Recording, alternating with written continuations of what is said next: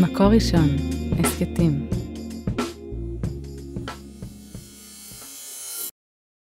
בוקר טוב לכולם.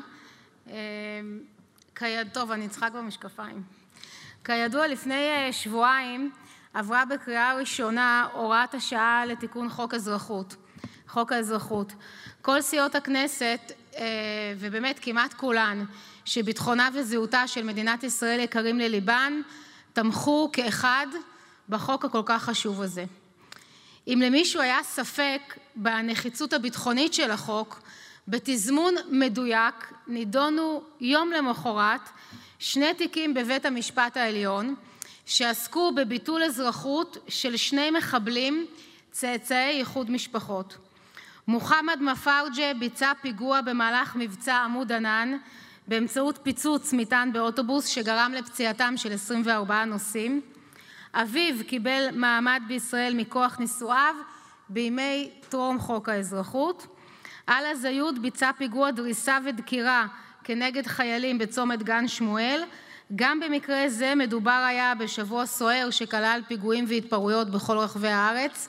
אביו קיבל גם הוא מעמד בישראל מכוח נישואיו מימי טרום חוק האזרחות. מקרים אלה אינם חריגים בנוף צאצאי איחוד משפחות, הם תוצר צפוי מראש.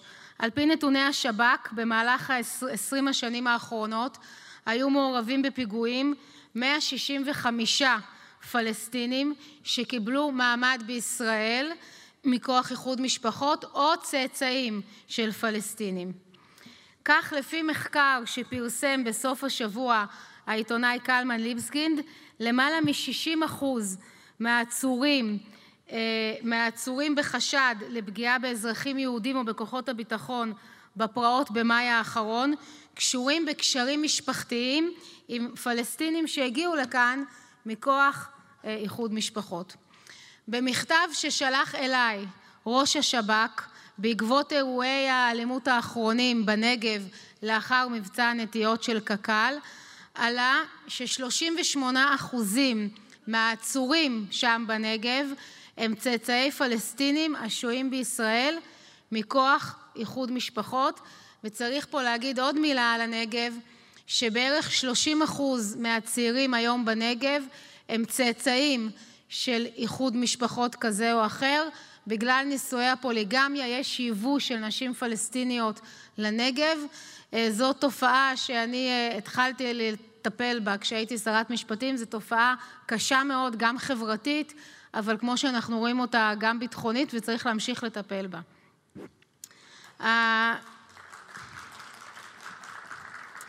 הנתונים האלה אינם משתמעים לשני פנים. צאצאי איחוד משפחות הם אה, חלקם נטע זר שליבם בתוככי עזה ורמאללה. רבים מהם רואים עצמם כפלסטינים לכל דבר ועניין. בעת פקודה, כפי שחזינו יותר מדי פעמים בעשור האחרון, גם במעשיהם הביעו הזדהות עם הגרועים שבאויבינו. על פי השב"כ, לאוכלוסייה הזו משקל מכריע בהליך הקצנה הלאומני שחל ועובר על חלק מהאוכלוסייה הבדואית בישראל. כשמביטים בנתונים החד משמעיים האלה קשה להבין מה עובר בראשם של אלו שגם היום טוענים שהבעיה הביטחונית הנובעת מאיחודי משפחות נמוגה כלא הייתה ואני שמחה שאותם אנשים היום הם מיעוט קטן מאוד. בסופו של דבר כל המפלגות הציוניות ממפלגת העבודה ועד האיחוד הלאומי אה, כולם תמכו בחוק. במקרה הטוב מדובר בבורות ובמקרה הפחות טוב מדובר פשוט באדישות לחיי אזרחים בשם ערכים נאורים כביכול. לצד הנחיצות הביטחונית לחוק האזרחות חשיבות דרמטית בביצור אופייה של מדינת ישראל כמדינה יהודית. במהלך העשור שקדם לחקיקת החוק אה, העשור של שנות התשעים אוכלוסיית הפלסטינים שקיבלו מעמד בישראל במסגרת איחוד משפחות וצאצאיהם עמד על כ-130 אלף בני אדם. אני לא רוצה לדמיין מה יקרה בעשור הבא אם לא נעביר מיד, במיידי את חוק האזרחות בקריאה שנייה ושלישית. זה לא ייגמר ב-130 אלף מהגרים. האתגר הדמוגרפי הוא אחת הסוגיות החשובות ביותר עבור עתידה של מדינת ישראל כמדינה יהודית ודמוקרטית ואין לי שום כוונה כשרת פנים לאפשר את קיום הפרצה הזה, הזאת. במסגרת העתירה הראשונה לביטול חוק האזרחות היו שתי עתירות אה, משמעותיות, שתיהן הסתיימו בבית המשפט שישה מול חמישה, שהרוב ניצח והחוק נשאר. בעתירה הראשונה אה, היה קרב בין חשין לברק, בעתירה השנייה בין גרוניס לבייניש.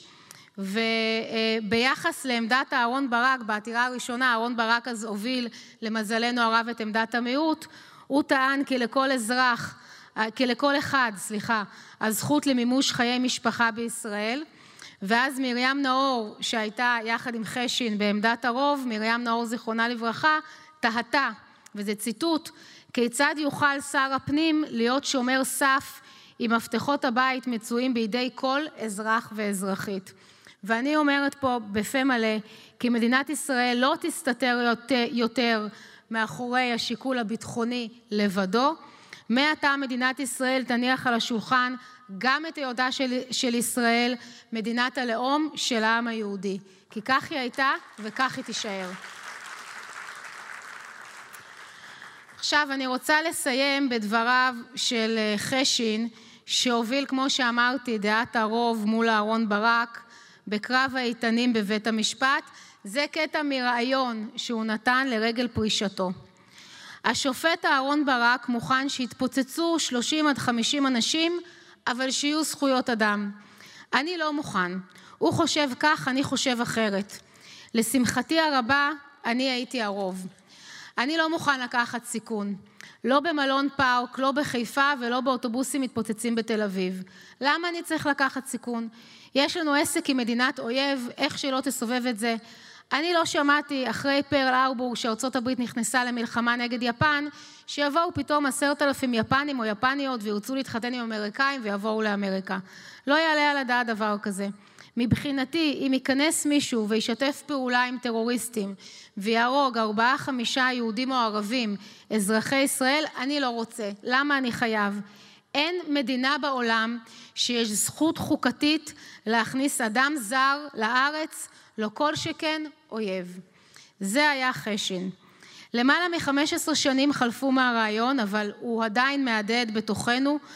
לצערי, גם היום יש כאלה שמוכנים שיתפוצצו 30-50 אנשים, אבל שיהיו זכויות אדם, וכמו שאמרתי, לשמחתי, היום הם המיעוט. הבא להורגך, השכם להורגו, אמרו חז"ל. בוודאי שאל תעניק לו תעודת זהות כחולה. אני קוראת מכאן לכל חברי סיעות הבית, שימו את הפוליטיקה בצד.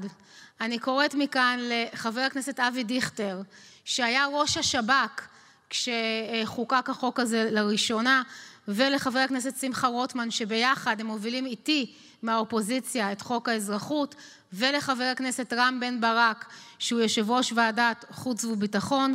בואו נסיים את הליך החקיקה ביחד ומהר. אין כאן דברים אה, מהפכנים, צריך לקחת את החוק הקיים, להעביר אותו, אין לנו זמן לבזבז, ובעניין הזה חייבים לשים את הפוליטיקה בצד. אני רוצה להגיד גם עוד אה, משפט אחרון, כי אנחנו נמצאים גם אה, לפני הוועדה למינוי שופטים.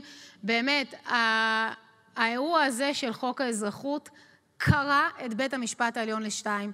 ברק היה אז נשיא מאוד מאוד דומיננטי, והזכויות אדם ולהפיל את החוק הזה היה דבר חשוב לו, וחשין התייצב מולו עם אה, נאור וגרוניס וריבלין ושורה, הם היו אז שישה שופטים, ומי שמכיר אה, את המאבקים בבית המשפט העליון יודע להעיד שעוד לא היה מאבק כמו המאבק הזה. וכשאני הייתי שרת משפטים, המבחן הראשון שלי בבחירת שופטים וזה היה תנאי הכרחי, אבל לא תנאי מספיק, היה העמדה שלהם, של מי שאמור להיבחר, ביחס לחוק האזרחות וביחס לעתירות על הריסת בתי מחבלים. ובתקופה שלי מתוך שישה שופטים נבחרו חמישה שאני יודעת שהם בצד הנכון, בצד של מדינה יהודית ודמוקרטית חזקה. אה, בצד של הנשיא גרוניס, שאמר משפט מאוד מדויק, שזכויות אדם הם לא מתכון להתאבדות לאומית. וזה דבר, אני חושבת, שכל השופטים במדינת ישראל צריכים לשנן. זכויות אדם הם לא מתכון להתאבדות לאומית. והיום ייבחרו ארבעה שופטים לבית המשפט העליון. אני בטוחה שלפחות שניים מהם הם בצד הנכון בעניין הזה. תודה רבה ולהתראות.